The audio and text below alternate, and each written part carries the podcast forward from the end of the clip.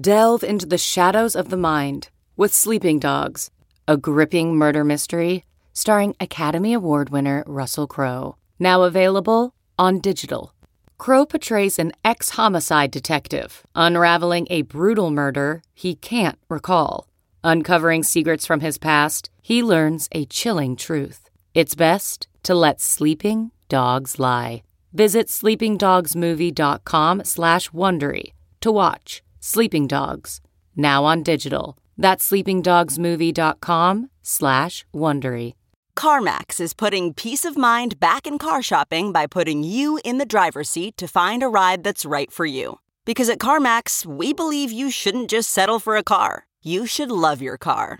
That's why every car we sell is CarMax certified quality so you can be sure with upfront pricing that's the same for every customer. So don't settle. Find love at first drive and start shopping now at CarMax.com. CarMax, the way car buying should be. Time now for the College Football Inquirer with Dan Wetzel. Brian Kelly is a gold mine for Notre Dame. Notre Dame fans hate Brian Kelly. Brian Kelly got your program to the level that made them have the power right now that they are set up forever. SI's Ross Dellenger. This team and that team want, want to get to the SEC, want to get to the Big Ten. Why would you do that now? And SI's Pat Forde. We're going to throw a pitch down here at the goal line, and we're going to drop it, and we're going to give you that chance, and then we're going to go into a ruinous prevent defense and just let you go bip, bip, bip, bip, bip right down the field. Here's Pat, Russ, and Dan. Uh, welcome to the pod. Heading into week two, and week one was everything we could have hoped it would be. Pretty much. Yeah, yeah, a little bit of a little bit of a dud Monday nighter, but otherwise, good lord. Yeah, we got a maybe quarterback controversy at Clemson. Yeah. That's always fun. Yeah. Yep. William Christopher put on the hot seat. the LSU game, FSU game was absolute mayhem. We'll get to all of that stuff. I just thought there was enough action all over the country, chaos, people feeling good, people feeling bad, that it, it, it's sort of uh, the season is starting with a pop. Yes, it's a, it's a reminder of ex- everything that's great about college football, right? Right. Pretty much that FSU LSU game where both teams could very easily end up six and six. Yeah. but it was a guy, it was just unbelievable. So, but I, I want to get in before we do that and get to week two. We want to get to the uh the college football playoff expansion. It, it's literally the biggest thing for the in, in totality of the sport that has been decided in many, many, many years, even more than the four team playoff. Oh yeah. And of course, as we made fun of last time, they released it on a Friday afternoon. So Holiday nobody weekend before it. week one. Nobody talked about it. It's like everybody's heading off to, you know, you're going to the beach, you're going to a, you know, cabin or something, you're going to a happy hour, you're going to a football game. And I was looking up like, what? They did what? Oh. Oh, wow. Okay. Like when? Yeah. Yeah. We don't even know when no, either. No, no, no. Mississippi State President Mark Keenum is the is the hero here for college college sports. And it's college sports. It's not just football because I think this has wide ranging implications. But he pushed that thing through, got it done, and uh, everyone's got to get together now Thursday out in uh, Texas. Uh, what, what what's that thing? The corn, the corn. What do they got? The, the, the corn- jalapeno cream corn. Absolutely. the jalapeno cream corn down at that. Uh, Yeah, what's the, name of the Gaylord? hotel? I'm forgetting everything. That, you know, yeah, that, that the Gaylord Hotel. Yeah. Yeah. right. And they're gonna get their their cream corn and they're gonna set this thing out. Can they do it by 2024? I don't know. Can they do it by 2026? Yes, they're going to. So, uh, huge deal is it. Basic parameters: 12 teams, six automatic bids, the six highest rated conference champions. This is massive. Big 12, Pac 12, you, your champion is getting in pretty much. Uh, as well as ACC and then SEC and Big 10, we always just, they're almost impossible to assume how they wouldn't. Also, huge for the group of five. Somebody else is getting in with an automatic bid. Your Mountain West, your AAC, your Sun Belt, you have viability. It, it gives a dream moonshot chance to your coastal Carolinas and obviously your Boise States and Fresnos and all of those things. The MAC, your your great MAC team, whatever. Everyone's got at least a, a, a wing and a prayer now. This is the only sport I ever heard of where essentially you started the season saying I can win every single game. Yep. And not win the championship. Mm-hmm. Yep. Not even play for the championship. Yeah, not even be considered. Ask Not even be UCF, right? Ask UCF. Heck, go back Mhm. 15, 18 years, ask Auburn. Uh, so it wasn't just group of five teams that obviously have been left out, but talking about some major conference teams, it's crazy to actually think about that Auburn team. Somebody undefeated in the SEC was left out left out Yeah. of the of the the championship event. Uh, it's it's incredible to think about, but it's it's exciting. Uh, it really is. Everyone's got a prayer. Six automatic bids. They will rank them, seed them the same way with the committee. We got to get our committee down there. Got to get our show. Um, I like how they pointed out in the release the, of the particulars, right? It's like, we're still doing a committee. We're still doing a show. Just, it's okay. It's not going away. It's not going away. It's okay. It's like, great, wonderful, you know?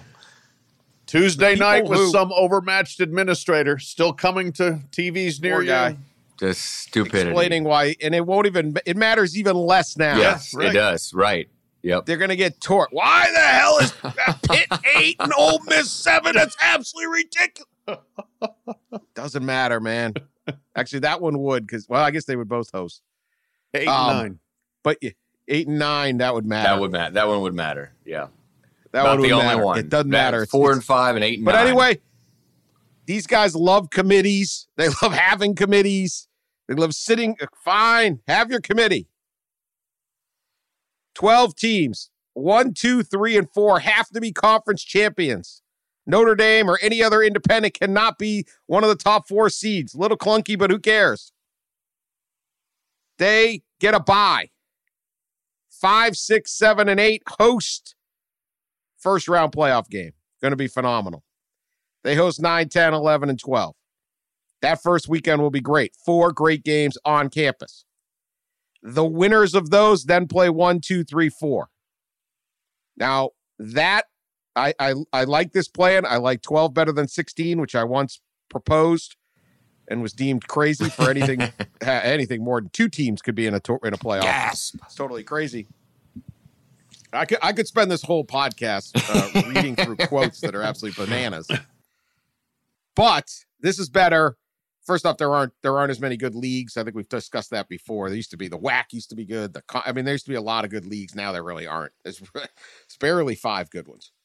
But you also avoid the, you know, eight and four Kent State team having to go play Alabama and get just mauled. So your your top four teams are going to play someone legit in that second round. Second round games are going to be at a new at a bowl site. None of us like that, but again, I, I we can discuss that in a second. I've got some clarity on why. I talked to a whole bunch of people the last two days. Clarity on why the bowls survive. Uh, and then we go, we play through the bowls. The season's going to get extended deeper into January, uh, which will be tricky because the NFL playoffs always suck up a lot of attention. But I think the uh, college football playoff will create way more interest as this builds through the rounds. And you'll have a neutral site championship game. So final three rounds, neutral site.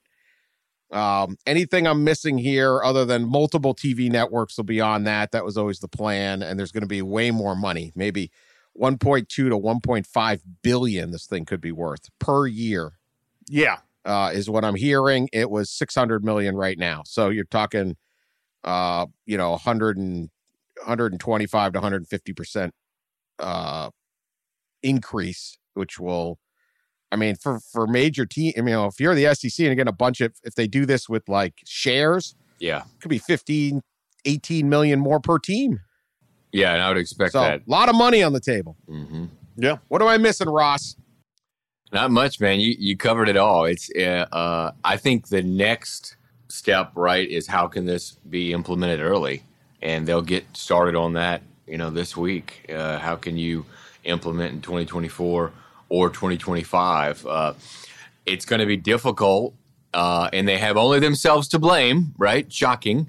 Uh, but in February or last fall, had they made this decision, since it was a proposal introduced 15 months ago, uh, had they made the decision in February or last fall, they would have probably almost certainly been able to expand by 2024, uh, certainly 2025. And now they've wasted basically six to eight months. They've delayed it so much that now it makes it difficult to implement on that first year. I, it, I, still think it's doable. I was talking to Bob Bowlesby, former Big 12 commissioner who now is retired and is just shooting from the hip. Uh, and he's just like, you know, it's it's not insurmountable, uh, but it's going to be difficult, and here's why. And uh, tomorrow, I'll I actually want we'll have a story kind of laying out all the issues that they'll have to kind of resolve, and that starts this week. That starts on Thursday when they meet when they meet in Dallas.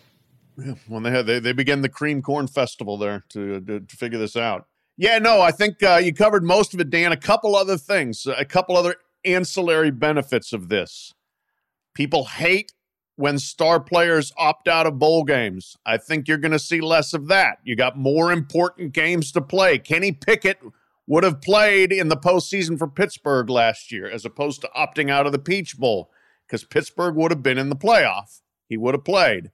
Uh, same with Kenneth Walker III. If uh, Michigan State had had made their um, uh, the the playoff and, and so on and so forth.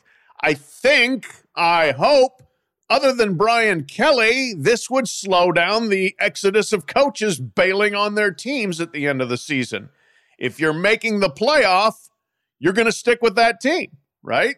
And so maybe the whole coaching carousel slows down. Maybe this gets to what you have talked about several times, Dan, is pushing back the December signing day. Changes change the calendar so that everything isn't piling up on top of itself in December and in January and screwing all this up as far as having a good, you know, clean, maximum contested, maximum interest postseason, which, uh, you know, I just think that everything will be amplified towards that and will improve, you know, over this just you know, hodgepodge of half-assed bowls that surround a four-team playoff. So, also, hey, the the benefit of of getting into a con- I, I I have hated the conference championship games. I think for the most part we all have. They really haven't served a very good purpose other than making a lot of money for the for the conferences.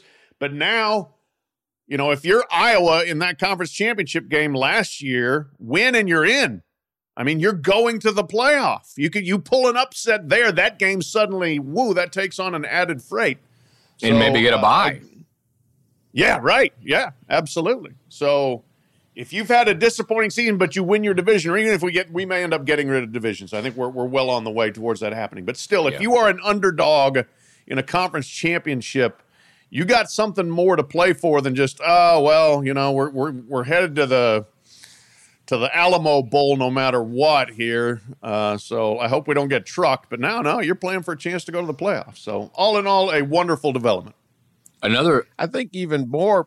It, it, just quickly, Ross, like it, it, increases the interest in other championship games you may not care about. Mm-hmm. Yeah, yep. that Pac-12 yep. championship game is not inspired. Like everyone, look, last year Georgia and Alabama were both getting in. You watch because it was going to be a great game, but in in the end, it didn't matter there was no stakes to it at all because of the way the playoffs set up. You don't even get home field advantage or anything. And they rematch in a month and whatever. But you watch because it was a great game. But how excited were you for a Pac 12 championship game? Well, you know, an AAC championship game. Uh, well, I guess last year there was some interest. But, you know, every championship game now is a play in game. Yep. So you, you, as much as this is a 12 team playoff, this is actually like a 30 team playoff. Mm-hmm. Yeah. They're all playoff games now, right? Ahead, they, they, yeah, they are. It's it's it's great. Yeah, go ahead, Pat. Yeah. No, you were you were getting ready to say something, Ross. Anyhow. Well, I, I think uh, one of the other benefits of this is the realignment issue. You know, um, if you are, uh, yeah, if you are in the the Pac-12, say you're Washington or Oregon right now, right? We all know that there's some talk about them going to the Big Ten. You are at the top of your conference, especially you know UC, USC leaving. Uh, revenue wise and history of success, you're at the top of your league, and if you win that league, you get an automatic bid into the playoff, probably almost certainly, unless you have like four or five losses. So, why would you go to the Big Ten where you're going to be maybe in the middle of the pack, at best, probably in the middle of the pack. Uh, uh, so I, I wonder if this slows things down a little bit And in also the the you know the the Pac-12 South, you know the Arizonas and the Colorados and stuff, Utah's being rumored to go to the Big 12. Why would you leave a league with just 10 members for a league that would would be like 14 or one year maybe 16, eventually 16? You know, why would you leave that? Your chances are greater in making the playoffs. Now, I think the big the big answer to that is money. You leave for money. But you're going to get more money when you make the playoffs because there's going to be a performance based revenue distribution. Uh, that that's that's going to be a thing, you know, and that that's coming. So it's going to be interesting to see how realignment, even from the group of five level, right? I mean, there is an access to them. Um, you know, I think maybe two out of the last ten years, two group of five champions would have gotten in the playoff. Uh, uh, over the Pac-12 champion. I think so. There, there's a path there uh, for you as well now. Yeah, so I I agree with that on a couple fronts. I think this will slow it. Obviously, if you can move to much more money, it's hard to turn down. But I would say if you are Oregon, if you are Washington, and yeah, you're not going to have as much money as as you would in the Big 10, but you got a chance to win. And that creates money. That creates excitement. The, what the, what was the you have boosters. You have these places are wealthy. You can make up for it especially if you're winning. What did we talk about with oregon? What's the big deal? Can they still be able to go out and get like a dante moore five star quarterback from detroit to come play there even though the pac 12 isn't what it was well yeah if you still have access to the playoff Gonzaga recruits, Gonzaga basketball recruits a lottery pick every year because they have access to the Final Four. And they're not anywhere near a big time league. So all kids really want is do you have all the stuff, the coach and get me the league? And yeah, I, I'm not going somewhere I can't play for the title, at least conceptually. But now you've got a real chance. And the more you win, the more money there is. There were schools that took more money in this in this realignment over the last couple decades that have become suffered greatly, even though they have more money. Boston College used to have a really viable athletic department. They had a really good basketball program that would make Sweet 16s and Final Eights. They'd have played big games. Their football team often was was good. They'd win a lot of games. They're completely irrelevant now.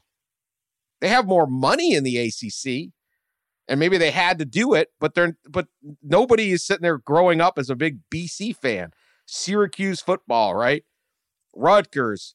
We you know we talk about Pitt and West Virginia. These big games they used to play. It's not always better with more money. It's better for your AD, but it's not better for you, the fan. You want a chance to win. If you if if you're you got that, you have that chance. I totally agree. This takes the that takes the Big 12 Pac 12 merger off the table be crazy to want the other teams. Why get in the way? Big 12 is going to be fantastic. With 12 very even schools playing each other. Somebody may emerge, but it is going to be a real battle where you have a real chance to sell something. And I don't know that that's not better if you're, say, Iowa State and you can sell, hey, look, man, we make the playoffs every once in a while. We're in playoff contention. Yeah. Why are you going to Iowa, which never is? Mhm. I'm not going to say Iowa never is, Mm-hmm. but you know what I mean, right? Yep. Yeah. Can you sell the excitement of those late season games? And then one more quick point, Pat. On the flip, why would SEC, and this is I talked to some different people in the Big Big Ten particularly, we don't want any more teams. I don't need any more teams crowding in. It's going to be hard enough for us to make it. I need to add, yeah, okay, Notre Dame wants to come. That's. We're going to do that. But if I'm the mid-level to low-level Big Ten team, I don't need more traffic in front of me. I need less. So why what is my motivation? And it's not, oh, you can get two million more a year based on TV revenue by adding org. Uh, hell, I'm just I just got I'm being given like 40, 50 more million a year in my budget. The hell am I going to do with that? I don't need a couple million more. What I need is a chance to win and sell out my stadium. So I think this thing really tamps down on it. I wish they had done it sooner. I've been arguing this for 15 years, but they didn't. But I think now is the thing. Go ahead, Pat. Yeah, no, I mean, you do wonder if this had gotten done in February. Are USC and UCLA still staying in the Pac 12? Maybe not, but it would have given them something else to think about. That's for sure. Uh, to me, it, it's an absolute game changer for those schools that, you know, look, Oregon and Washington belong in a Pacific conference, okay? If you can stay there, if you can do that as opposed to dragging your teams all the way across the country to play in a league that makes no geographic sense, no traditional sense, and is harder competitively, why why wouldn't you? Why wouldn't you do that? If if the money is so vastly different, okay, you have to consider it, but everything about it, if you for once want to do what the fans, what's best for the fans and what the fans want, if if you want a chance to win games, to uh, create a power program, as opposed to well, yeah, we can go to the Big Ten and you know probably go seven and five, eight and four, and play Illinois and Minnesota. I, I mean, how exciting is that for Oregon and for Washington? Stay where you are. Try to dominate that league and yeah, to Ross's point, if you're you, the, this should much lessen the interest in a uh, a lateral move, basically from Arizona, Arizona State, Colorado, Utah to the Big Twelve. It gives every every league a chance, I think, to, to yeah. absolutely maximize what they have and keep this thing from going completely off the rails into a power two AFC NFC with satellite leagues. Yeah, and what what about the teams we talk about in the ACC? who are stuck in that long term deal and oh you know this team and this this team and that team want want to get to the SEC, want to get to the Big Ten.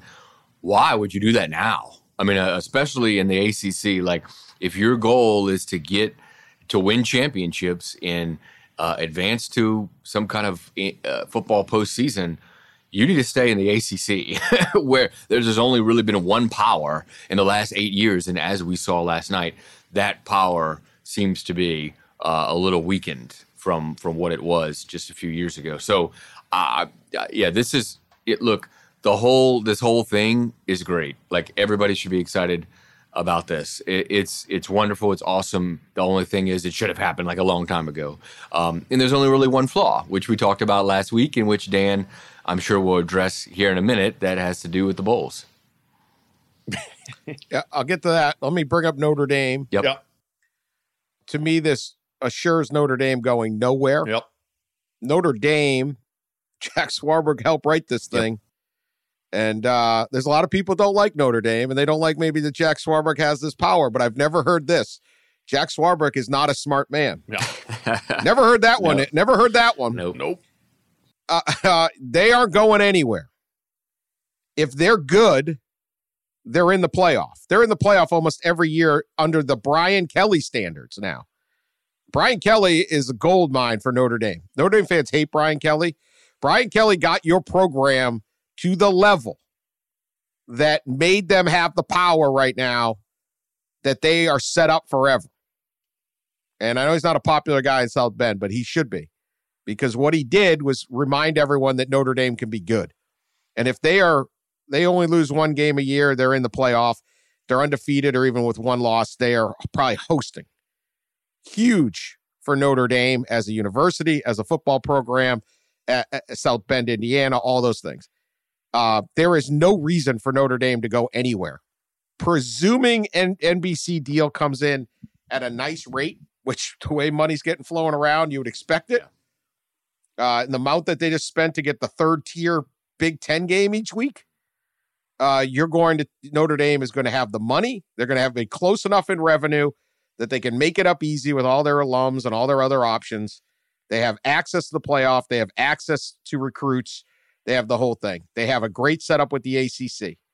Now, I've heard the will the Big 10 get together and say none of our teams will play you or something like that. Okay, they play USC every yeah. year. USC doesn't They'll want any fine. part of that, by the way. But they'll they've got five ACC games, Stanford and Navy every year, and they play USC every year. Yep. That's their conference. Yeah. They have a conference. That's eight games a year. Then they play four more. they'll get games because whenever Notre Dame comes to town, it's the biggest damn thing. Yeah. And it just is. And so everybody wants to play them. They are not joining a league. The Big Ten isn't doing that. Even if they did, okay, we don't need to play you guys. But you saw the scene. This is Ohio State. This is not some fledgling little operation. Irish are coming to town. People were excited for years. Yes. And created this. It was one of the biggest games, and only probably the only thing bigger is uh, you know the the one two Michigan game when like Bo Schembechler died the night before. like, I mean, it's Ohio Stadium, and yeah. the place was like out of control. Yeah. So I say Notre Dame's going zero places, and that also bodes well for I think a calmness to settle down. over the sport, yeah. which I think everybody wants. Yeah, yeah, no, stability. Like, yeah, stability. That's a good term. Jack, Jack Swarbrick's 68 years old. He's, you know, I, he's got a lot of energy. He's probably, you know, could do this for quite a while longer. But if he chooses to retire at some point, and his legacy is I kept Notre Dame true to Notre Dame as an independent team. We reestablished quality football. And as an ancillary benefit, we might have just stopped the complete ruination via realignment of the entire sport. That's a pretty good legacy. That'd be pretty good. Yeah, not bad. Not bad. Yeah. You got to remember before Brian Kelly got hired, it was all Notre Dame will never be good again. Oh, yeah. I believe Sports Illustrated had stories like that. They'll never be good again. They can never compete. Brian Kelly got them to compete at a very high level. They're a good program. They're not top four, but they're top 10. And now can you can can Marcus Freeman take them next? Can, can anybody? I don't know, but they are their independence is secure as far as I can see. There is no motivation to jump up. And it, when they get in that playoff and they get a share of the playoff revenue, they ain't splitting it. Yep. no, yep. Not. That's right. That's right. And it, speaking of legacies for commissioners, uh, you know, it, it, the the working group that came up with this that spent basically two years at creating this proposal. There's three of four guys on that group, and maybe all four, that this will be like the biggest part of their this will be the biggest thing of their legacy. I mean, Bob Bowlesby, who's now retired, he retired going out with this, and Swarbrick, as you guys mentioned, and Craig Thompson, uh, who himself yeah. is, you know, Good probably point. I think in his mid sixties. I would I would assume, and probably not long before you would think that. Uh, he will go the way that Bob Bob did, uh, the Mountain West commissioner, and then of course Greg Sankey's the fourth one on there. I mean, he'll have a lot of other things probably because he's he's not to that age yet, but he'll probably have another things on his on his legacy over the next five to ten years. But um, but it, it's it's a proposal that you know these guys worked on for two years in uh, in complete secrecy, uh, and uh, and then then it dragged out 15 more months. But uh, lo and behold, it passes, and it is. It's a legacy type of thing for them. Yeah, they uh, huge. Let me just say for Thompson, that yeah. guy's fought for 20 years to save that league, yeah. to save the Mountain West. He saved it. Yep. That he has been relentless, and and part you know much of that was obviously for selfish reasons. They needed bigger. You know, they're they're back back then they had TCU and Utah. He had an undefeated Utah team with Urban Meyer and Alex Smith right? And they're fighting for access. He fought and fought and fought and fought and fought and won. So tremendous job by Craig Thompson on that. Yeah. I mean, talk about a tough job being a commissioner of one of those level leagues as this realignment thing has played out. But also some props here to Sankey, who helped drive this thing forward, was incredibly frustrated when it was roadblocked threatened to take the 12 team format off the table and say the SEC won't support that. We'll go with four. We'll, we'll stay with four. Maybe we'll go with eight. That's only going to benefit us. But then at the end, it's like, okay, we're going to do this. And guess what? It's going to be good for everybody. It's not just going to be good for us. And one thing we have not seen very much in college athletics is let's do something that's good for everybody.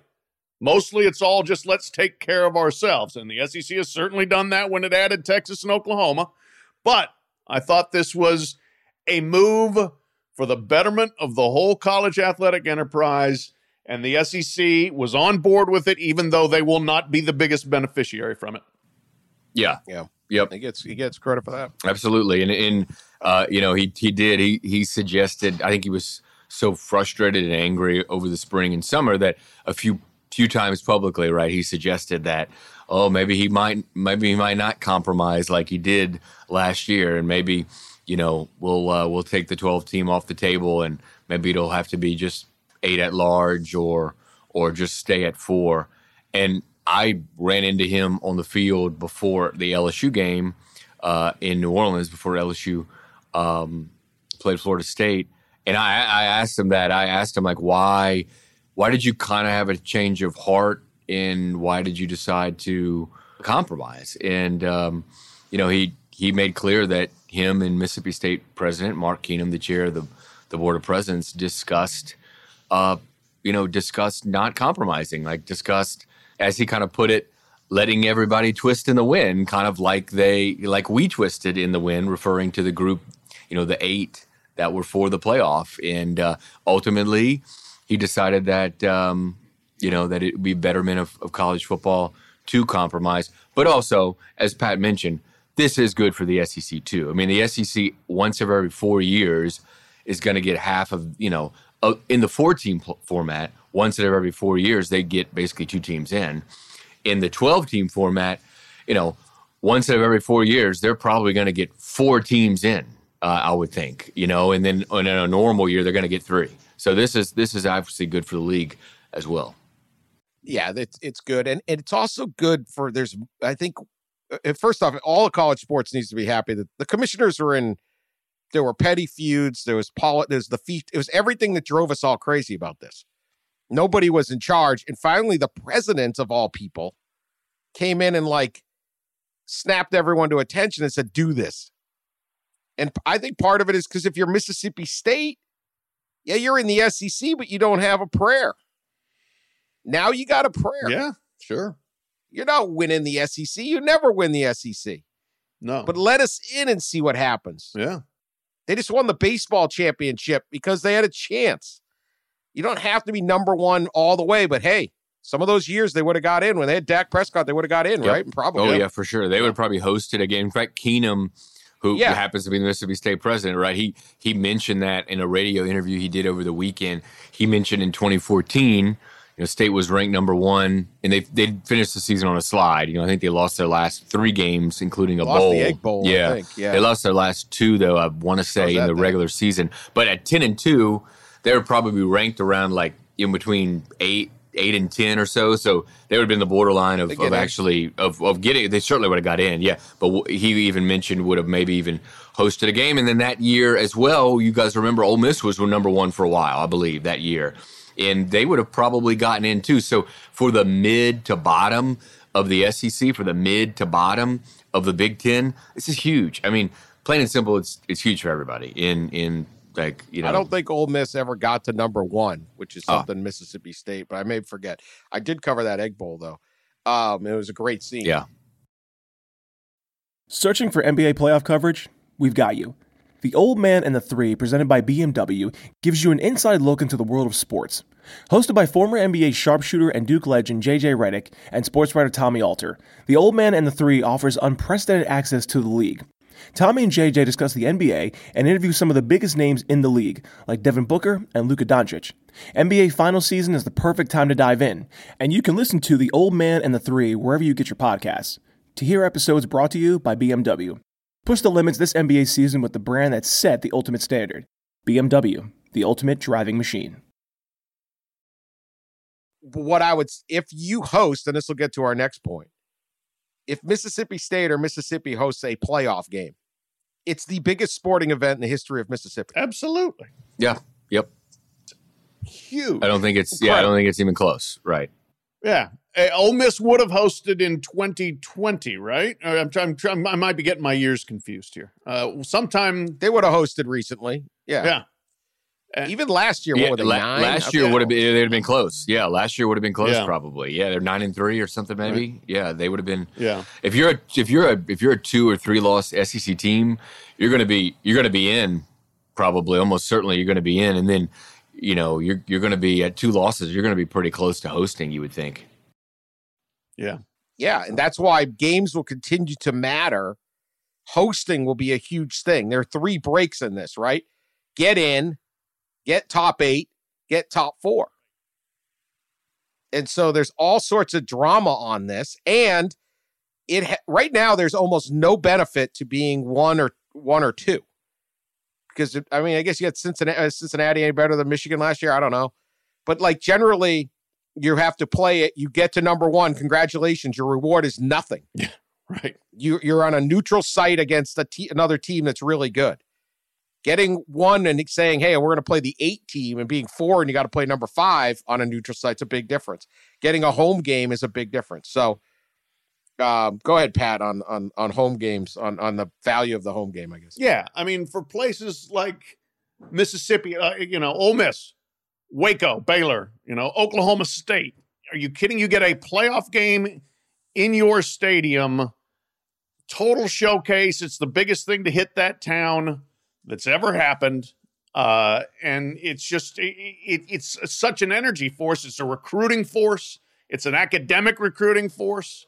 Uh, you just have so much going for you right then and there to be able to sell yourself and to and to have all these people come to your small college town who otherwise might not. Uh, Yeah. it's, it's just a huge opportunity. Millions and millions of dollars. Well, uh, just look at last year. You know, it gets it gets me excited just looking at the last several years and what playoffs would have looked like. I mean, that kind of thing is really exciting to me. And and I think you would look at, you know, uh, if you look at the AP poll. Uh, I'm just using the AP poll before after I've the got the championship final, games, yeah. right? You know, five Notre Dame hosts 12 BYU. Really, really fun, cool game, right? That's an interesting game too from from religious perspectives as well. Um, and then and then uh, so uh, it's actually di- a little different because Georgia would not have. oh, that's right, that's right. A. Yeah, yeah, yeah. I'm not even. I'll give it. I'm- I'll give it. To give it you. give it to me. Yeah, because I We forgot about AQ. Georgia host. Georgia host Pitt would have been 5 12 Notre Dame would be six. They would host Utah. Is that right? Seven would be Ohio State would host Michigan State. Yeah. Winner plays at Michigan. Or well, no, they're not. That's the problem. They've not going. okay. Baylor would play. I think I screwed this up. Oh, I, I got it messed up somehow. Ohio State would play Michigan State, and then where's? All right, I got too many teams. oh, oh, wait. Oh, Baylor would have moved up. Ole Miss would yeah, have yeah. Baylor's like the Yeah, fourth. seed, right. That was it. Yes. Yeah. Because Baylor would Yeah. move up. Yeah. Yeah. Yeah. Yeah. Right. So Yeah. Baylor goes all the way to a bye. yeah. Um. Anyway, eh, eh, these are gazillion dollars to these things. I, like, I- I mean, we did this a long time ago in these stories and Death to the BCS, but they would brag about how much economic impact it'd be in Glendale, Arizona, and I'd be like, "Why is anyone in Ohio Mhm. excited about this?" If I'm the governor of Ohio, I'm like, "Wait, what happened?" How about uh, yeah, economic impact in in Oxford, Mississippi, Columbus. right? Yeah. What if we host two of these games? What if Mhm. we host three? Yeah. Like when they if they they're eventually going to get it. So why are we doing second round on neutral site? Okay. So I did talk to a bunch of people, and the feeling is their coaches are so control freaked. They'd rather play every game neutral site. One guy said, "My coach would play every game neutral site. Never wants to go on the road." They would they would take a neutral site game over a I guess the risk Potentially of a, hosting right, a game. potentially hosting a game. Yeah, The risk of going Right. to Alabama and Mhm. playing at Alabama or at Ohio State in the snow, or uh, they would rather just play them all neutral like basketball. You know, like Kentucky almost never plays on the road Yeah, anymore. They right. just play these neutral site games because Calipari is like it's better for recruiting. I don't get you know, and he's he's not wrong. yeah. He's just it's not very exciting. It's not very fun for his fans, but why do they Right, matter? it's not very fun for his fans, and it's not very fun for the sport when you go, Right. boy, I'd rather you had a home and home with Duke. That would be freaking awesome. yeah. Instead, it's like we'll play him at the Barclays Center. Mhm. Uh, okay, right. So that, but that's how they look at it. So these guys are like, screw it, we'll just take neutral sites all the time. I don't want to play home games. Some sports in college athletics are like that, right? Basketball is one, the entire tournament, the conference tournaments, everything's neutral site. But baseball has them on campus till the finals. Yeah. Mhm. Yep. Uh, women's basketball has some.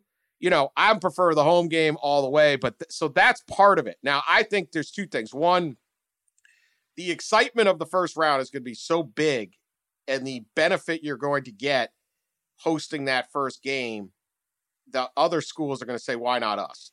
Right. Yeah. Yeah. And there's one wrinkle you could do to change the mentality of the coaches right now. Allow home playoff teams to host recruits. Oh, They are obsessed with recruit, right? Uh, Kirby Smart wants to end the world's largest outdoor cocktail party in Jacksonville against Florida because he can't host recruits at it. Right. Because if you're off campus, you can't host recruits, or even if you are hosting, I, I'm not sure what the arcane rule is. It's not the same because you're not on campus, right? If you let five through eight host recruits, this thing will go boom, Yep. bowls are out. Yep. Yeah. Al, uh, Nick Saban and and and Kirby Smart. I don't even know if they oppose this or don't. I, I'm not saying, but every coach's head will blow. I, I, I- Nick Saban complains when like "Ah, the the open uh, visitation period started today, and I got to play a national championship game. This is putting us behind, right? You know, yep. I guess winning the title will probably make up for that. Um, that would be it. But right now, that is more it than the cronyism of the bowls. Okay. But they're they're they're entrenched, but they're living off coach fear. I think yeah. that's my theory. Anyone else can call me to tell me my theory is wrong. uh, the ads, but that's that's what I've been hearing is basically our coach. The best line: our coach play every game neutral site. Never, never want to go on the road. That's so classic. And and you see it in the scheduling, right? I mean, if if Yeah. schools can schedule eight home games, they will. Yep. In basketball, if they can schedule 20 home games, they will. You know? All right. Uh, Jim Boeheim's I mean, his entire like it just sits up in Syracuse for the Yeah. first two months. Maybe he goes down to MSG for one game. Right.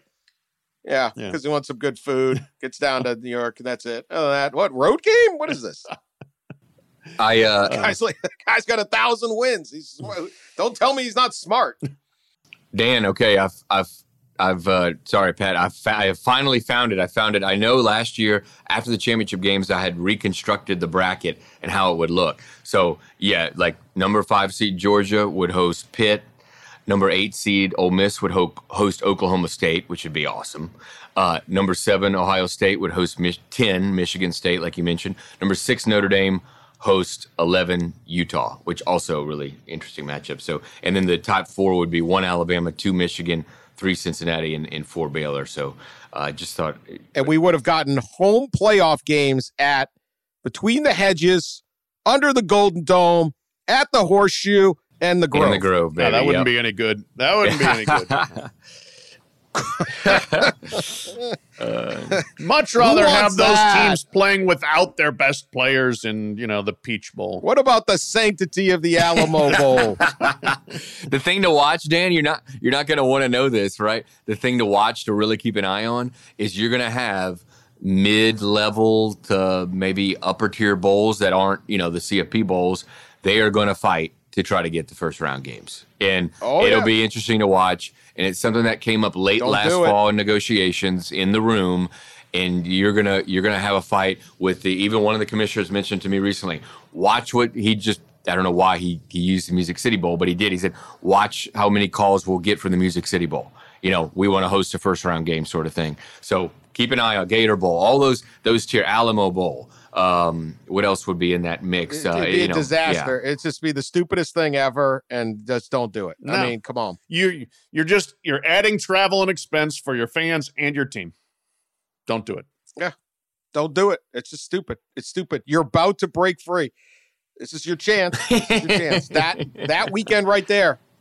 We're going live from Notre Dame over to Ohio State under the lights. I mean, come on. This is going to be such a great weekend of football. The other bowls will continue. These bowls, I've said all along, you want to close your bowl down? I'll buy it. No one's ever taken me up on this offer. They can't lose money. They're welfare bowls. they exist because the conferences share revenue and pay all the expenses. You charge for tickets you can't sell. You charge the band to perform. You charge overpriced hotel rooms for the teams to stay in. They all make money. Yeah. They don't pay taxes somehow. They're unbelievable business deals. They're all 501c3s. It's just ridiculous. You, and guess what? You still get two and a half million people to watch the New Mexico Bowl Yes, you do. Because they want to gamble. There's no there's no game. If there's one game on, you're going to get a rating. Yeah. And sports wagering's increasing. Your bowl industry will be fine. I don't care about you anyway. I did that. They used to have like an NFL. It's like it's like trying to fight for the sanctity of the fourth NFL preseason game. we lost the game. Like, is anyone crying about that? Ugh. Anyway, this is going to be great. That is going to be a small thing, but I, it will go away by the next one. yeah. I, I guess they'll be hard to beat the semis. I think they'll always be playing the Rose Bowl, Yeah. fine. That's fine. That's fine. But Yeah.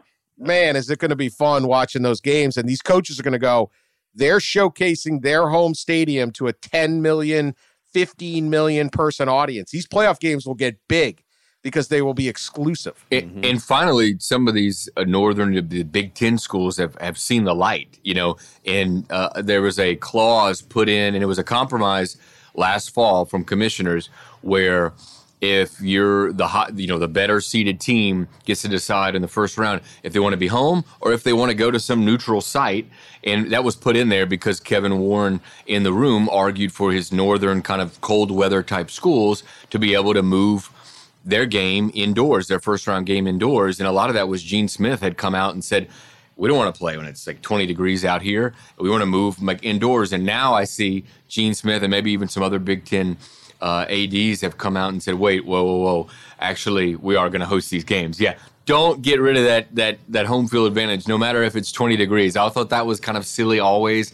And a lot of other commissioners, I think, in the room during negotiations last fall thought it was kind of silly that or silly that that these stadiums weren't weatherized and that they were be, that was being used to delay things and now we're seeing you know that that really wasn't a real thing and nobody's gonna nobody's i don't think gonna eschew the you know a home field advantage I thought that was such an absurd argument. It just didn't make sense to me. I, they they went with what they were told. I swear. Like there was a guy Harvey Perlman who was the Oh yeah. chancellor at Nebraska. Yep. Obviously, very smart guy, right? And he had these quotes about how, you know, we, we can't do this to the bowl industry. And then he had this quote, and I, I'm gonna, I'm gonna get it a little wrong. He said, "Nobody would want to play a playoff game at uh, in Lincoln, Nebraska." That was his saying, and he said it. And we wrote a whole chapter. We ripped the crap out of him like repeatedly. So much so, I had a book signing at Nebraska's bookstore on a game day in Lincoln. And Harvey Perlman, to his credit, showed up at the book signing at the bookstore to basically confront me and yell at me and argue with me over this. And but his line was nobody wants. I'm like everybody would want that. Yes. Every Nebraska fan would want yeah. that. Yeah. You tell your fans, hey, would you rather play here or do you want to travel halfway across the country to Arizona and spend a fortune uh, and do it there? Like, you kidding me? No, yeah, you get it. You get you get the advantage of the cold weather, the home. Nebraska sucks. Their football and game day environment is unbelievably awesome. Yeah. Like nobody, I bet your hoteler would like it. I bet all the people in Lincoln would like it. I bet uh, like, everything, right? But he did show up, and then to his credit, he actually so he comes to basically yell at me, and uh, we, we have a discussion at the book signing, and then to his credit, he bought a book. Cha-ching. And I, I I love Harvey Perlman for that. He bought a damn book. You'll you'll take getting yelled at And if it means left. a sale, right? Oh, hey, uh, yell at me all you want, man. I'm trying to put my kids through college. Thank you. No, it was it was hysterical. He shows up. He's like, "I'm Harvey Perlman. You uh, ripped me in this chapter eight. I'm uh, everyone gets ripped, Harvey, man. Uh, don't say Nebraska. Look, I go look at it. We got it was pretty funny. Anyway, got the he did buy a book, so uh, that to me meant more. Harvey's all right in my book. It was a terrible. He had a terrible opinion on this. I just didn't make any sense. But that used to be the mentality. Why would anyone want to play up here? We should play down in uh, Florida. Like what? Yeah. How about all your fans going? This is great. How about the caterer? How about the the dude who's got a house nearby and parking? You know, and I can charge a hundred bucks a car now. It's a playoff game. Yeah. Biggest thing to ever happen in Nebraska. Be a a, a corn Husker playoff game. Anyway, uh, we're on our way, and I just think this is going to be the underlying. Uh, the next few years, it's really going to go down um, as a as like pre pre expanded playoff and post expanded playoff, Right. Yeah. and just so many changes. And uh, Well- what, or one other because this is gone. Oh, go ahead, Pat. No, one other thing that's going to be a change out of this, if Jim Harbaugh gets his way, and I hope he does, because it makes Ah, sense. yes. Revenue sharing for the players. Yep. You've just found this new geyser of money. Let's direct some. Let's have a postseason share, just like there is in pro sports. You make the postseason, the players get a share. They get a bonus, right? They get some of the money. You do this, it takes a little bit of pressure off of your boosters and your AD and everybody else to come up with the, the NIL and collective money if your team's making the playoff. Conceivably, theoretically, right? And secondly, it's simply fair. Okay? You're bringing in all this new money. How about let the players have a little bit of it? You don't have to give them all of it. They certainly would never do that. But they get a chance to get it. And also, your Olympic sports get a little chance to get it too. If it trickles down that far, if you resist giving a $2 million a year raise to your coach and six more years on his contract and a 43rd analyst, maybe the Olympic sports can also get some of this money too. You want to pay the Olympic sports now? As we now we're going to get into that. You're going to pay the Olympic sports. No, we're going to simply help them survive, Dan. We're going to simply them help them fund scholarships. Oh, you don't want to pay the Olympic sport No, athletes? no, no, no, no. Okay, thank you. No, no, no, no, no, no, no, no, no, no, no, no, no, no. Good lord. No, I'm not saying that. I'm Uh, saying help them survive This was so going to we be, don't have a to listen. knockout, drag out right here if No, we're getting to that. So we don't have to listen to the athletic director say, "Well, we just we're, we're spread so we're All right, stretched yeah, so don't thin." Michigan State bring your damn swimming program back, and you know Yeah. Would you? you got enough money now for your swim. Can you fill the pool with water? Nine and a half million dollars for the head coach. Yeah, but can't Uh, no can't fix Uh, the pool. they're going to make more. The revenue sharing is a big piece, and it was asked. You know, Bill Hancock was asked about it, and he actually, to his credit, he he opened up and said, you know, we've had serious discussions about that in the room, and I think on the conference level. There has been a lot of discussions about that happening, and it does feel like we're inching closer. I think college, this is a whole other discussion, but really quickly, I think college football is trying to figure out how to get ahead of revenue sharing and athlete employment before they get behind it like they did NIL. I I- will I I'm willing to change as this goes on and we see, but I am not not all in favor of that. I think when you offered the opportunity of this stage to make money for these athletes through their NIL, now that you are no longer telling them they can't make money, that to me is enough on an ethical basis. You don't necessarily have to pay the players uh, this. And I am a staunch, decades long proponent of player rights and compensation, but this is a Pandora's box that I don't know will actually help the football players that much because they're going to go down Pat's route, and every single uh, Olympic sport athlete is going to end up with an equal share somehow. That's not my route. And- That's not my route. Not my route. But whatever. That once you open that, Once you- yeah. and most of those Olympic sport athletes come from upper middle class families who spent hundreds of thousands of dollars chasing uh, travel sports and all that stuff. They, they don't necessarily. Need, I got so I am fine. what did he say? This is, the Stereotyping. best, this is the best pod yet I since want to I've joined. stereotype. Mhm. I like this knockout Oh, yeah. drag out, baby. Uh, yeah. We're just getting Yeah, started. there you go. Just getting started. All right.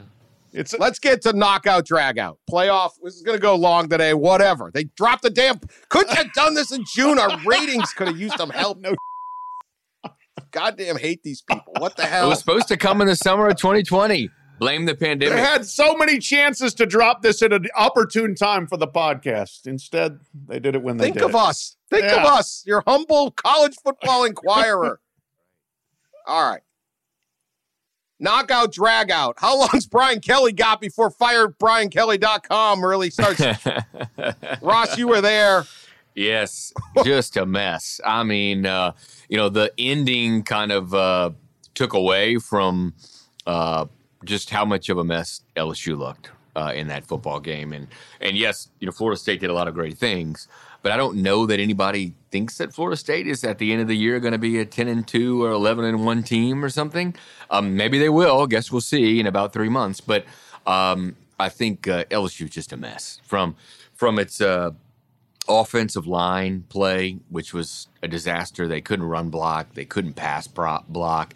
Jayden Daniels had a takeoff running, you know, multiple times. I mean, it seemed like every time he dropped back, and sometimes he had the happy feet, but most of the time he was running from uh, somebody who was about to maul him. Uh, so uh, the offense looked terrible. You know, they're they're maybe the best receiver in the nation, Kayshon Boutte.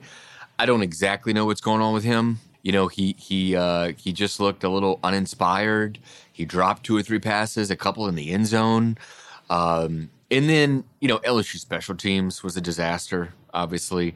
Uh, two muffed punts, uh, a field goal block, an extra point block, and everything the coaches did. And, and credit Brian Kelly, right? He stood at the podium after the game, uh, and I was right there in front of him. And it, he he realizes, uh, I think he's you know a smart man, and I think he realizes he makes a lot of money uh, to win football games and not lose them like that. And he blamed himself and he blamed the coaching staff on poor decisions, specifically with special teams. You know, number one, picked the bat, the picked the wrong punt returner. Number two, made a change to the left side of the line on on the uh, field goal team after the field goal block, and the extra point was blocked from the left side of the line. So obviously didn't do enough there. So uh, it it really was. a disastrous performance, uh, and they probably shouldn't have been uh, even close to that game. And I think they were close for two reasons. One, LSU is still really talented and has really good players. And number two, Florida State probably you wouldn't think is going to be some world beater. Well, and Florida State just absolutely at the end of the game said, We do not want to put this away. We want to give you another chance, LSU. Please, by all means, we will not take a knee three times and kick the field goal to go up two scores with less than two minutes to play. No, we're going to throw a pitch down here at the goal line and we're going to drop it and we're going to give you that chance. And then we're going to go into a ruinous prevent defense and just let you go bip, bip, bip, bip, bip right down the field and score the touchdown. And then, then we finally get it together and block the extra point. But like Mike Norvell has struggled there. And there are signs it's getting better. But if you go back to the way they lost to Jacksonville State last year with just incomprehensibly bad defense that gave up a bomb on the last play and lost to an FCS school, and then the way they tried to lose this game, holy moly, his in game decision making. It's like you got to win the game. That's the only thing. Win the game. Don't worry, we got to score a touchdown. We got to make a statement here. No, you win the game. Take a knee three times, kick the field goal, take a 10 point lead. It's over.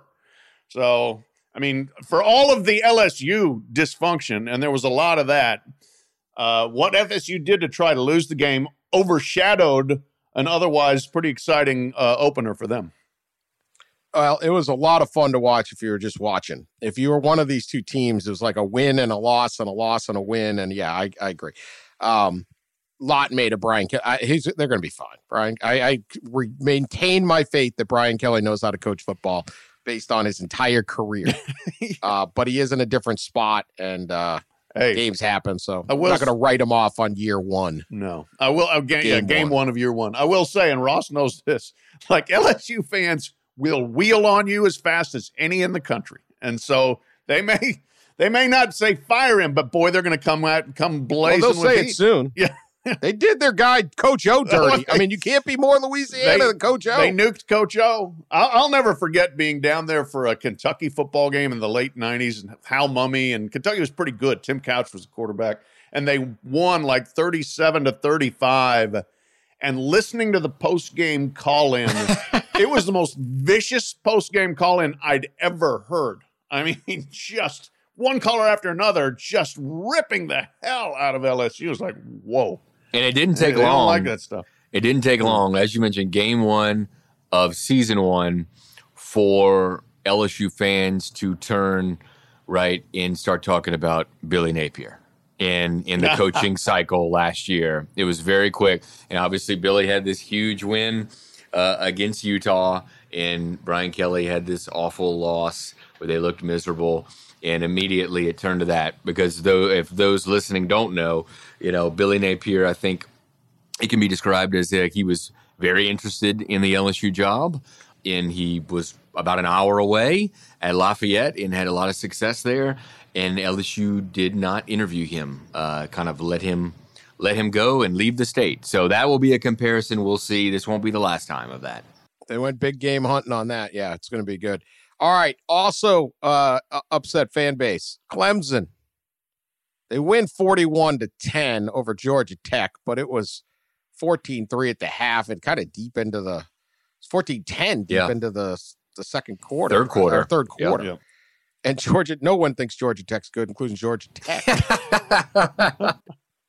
uh, the issue, uh, DJ Uiagalelei, not great at all early, to put it nicely. I thought when he made the little, he was basically in the grasp and he made the little shovel pass to Will Shipley, which was a dangerous play on a third down. Uh, Shipley ran for the first. He kind of got into a groove and then things really opened up. That kind of broke Georgia Tech's back. But late in the game, Cade Klubnik comes in, five star uh, recruit, top 10 quarterback out of Texas, another kid from Austin. Um, so many good quarterbacks in Austin. It's crazy.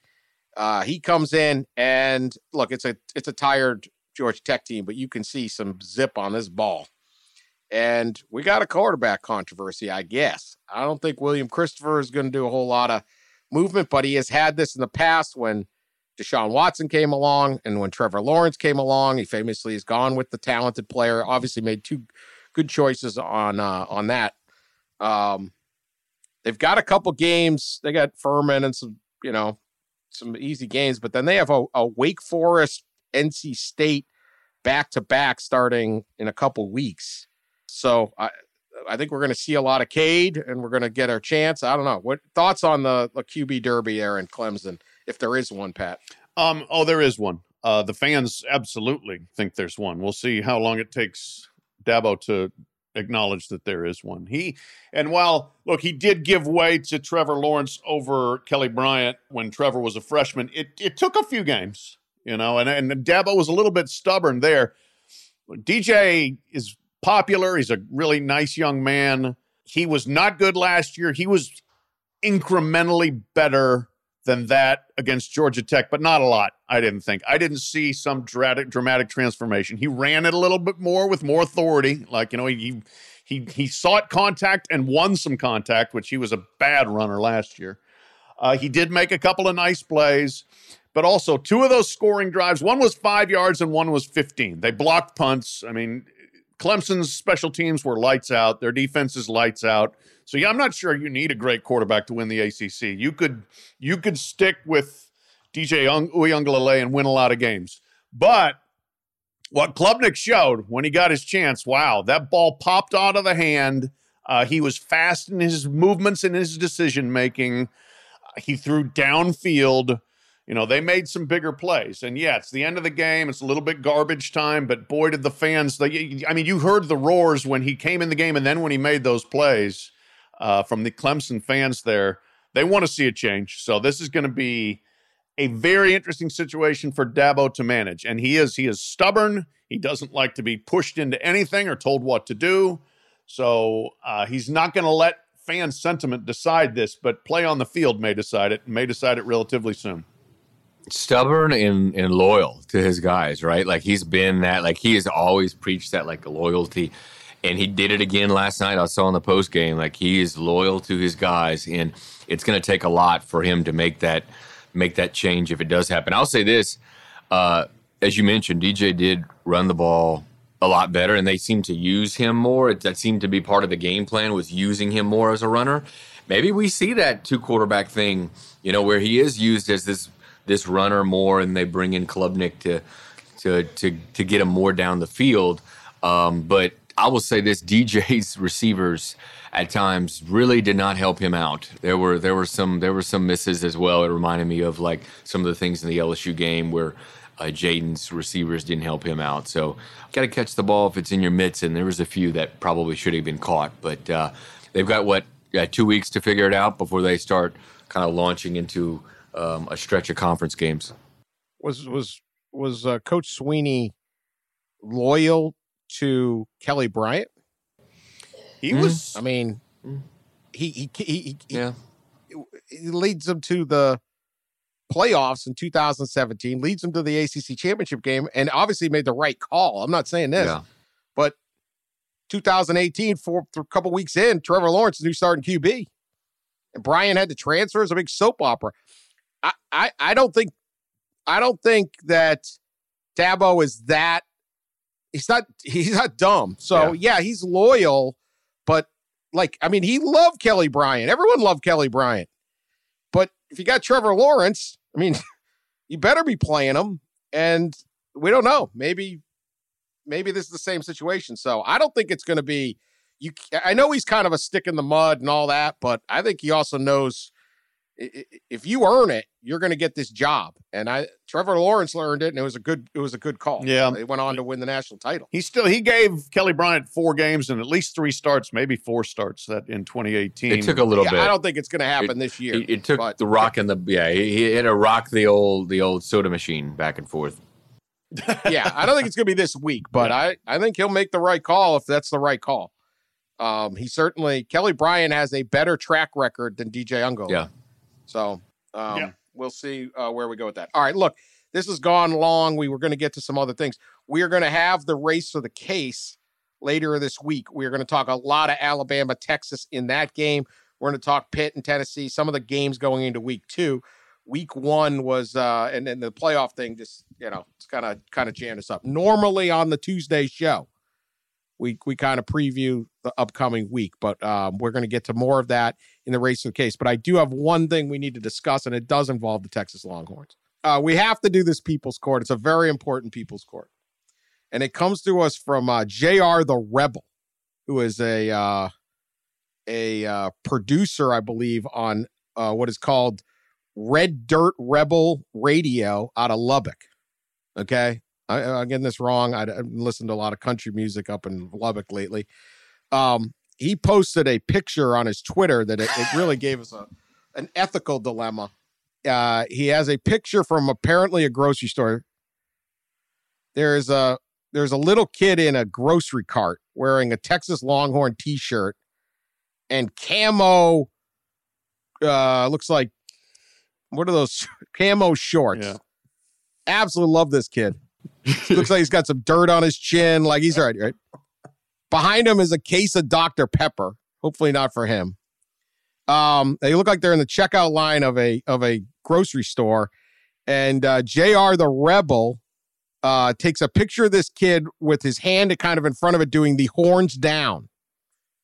Horns down. And he says, never too early to let them know where you stand. and this kid has this priceless look. Go to at JR the Rebel. kid's stunned. I don't even know what to describe. Kid, this whole thing. Kid's like, why is this man doing this to me? Yeah, what is this creepy? His dad appears to be behind him buying more Dr. Pepper. I don't know what he's doing back there. Anyway, this could all be staged. I don't know. But I have the ethical question for you two here in the People's Court. All right. Is it ethical to taunt an 18 month old or whatever this kid is, two and a half years old, something like that, in a shopping cart with his dad with the horns down. Is this hate speech? Is this a hate gesture?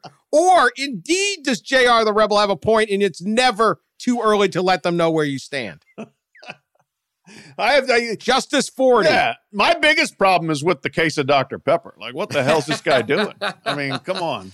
You can do Inspired by the commercials. Yeah, maybe so. Maybe it's a Fansville purchase. But no, look, I'm I'm I'm in favor of it. If the kid's gonna wear the shirt, the kid's gonna catch some flack. All right. Sorry. That's Look, right. Kid, get ready. Get ready. You, ma- you made a swivel. choice, child. Yes, yeah, that's right. Or your parents made the choice for you, but oh, you're going to have to live with that choice, kid. You got the horns on your shirt. People are throwing the horns down at you. I am I am okay with this microaggression. Okay. I, I am okay as well, but uh, it is funny. I said I said you made the choice, child, but you're right. The parents probably made the choice. So uh, child at, at some point when he's older, he can blame his parents. But if you're a parent and you put that on your child, um, and you have them wear team gear, you got to prepare for uh, for stuff like that. So it's okay. It's never it's never too early. I I, I agree with old Jr. I mean, if the kid didn't want to get the horns down, he would have got himself born into a Red Raider family. That's right. Right. His fault. Especially in Lubbock, especially as you leave for the SEC. No mercy. Right. You can have no mercy. because you know what this little kid's going to grow up to? Big kid. That's right. He's going to be a big Texas Longhorn fan. Be So you got to put him in his place every time. And if this kid's traumatized by like my childhood, they just kept flashing this weird symbol at me, and like middle aged radio producers are mad at me from Red Dirt Radio. I, I think we have a unanim- unanimous decision here. we do. Sorry about your Indeed. therapy, kid. JR the Rebel, you are okay in our book. It was proper use. He's uh, also known his his bio on Twitter is beard grower and used cat owner. Used cat? I don't. I don't even want to know. I don't want. I don't want an explanation on that. Do not. Thank you. Never too early to let them know where you stand. Horns down. All right, we'll talk it up on uh, on the race for the case. So check us out on that one. Thanks for the uh, handling through the long pod. Talk to you later.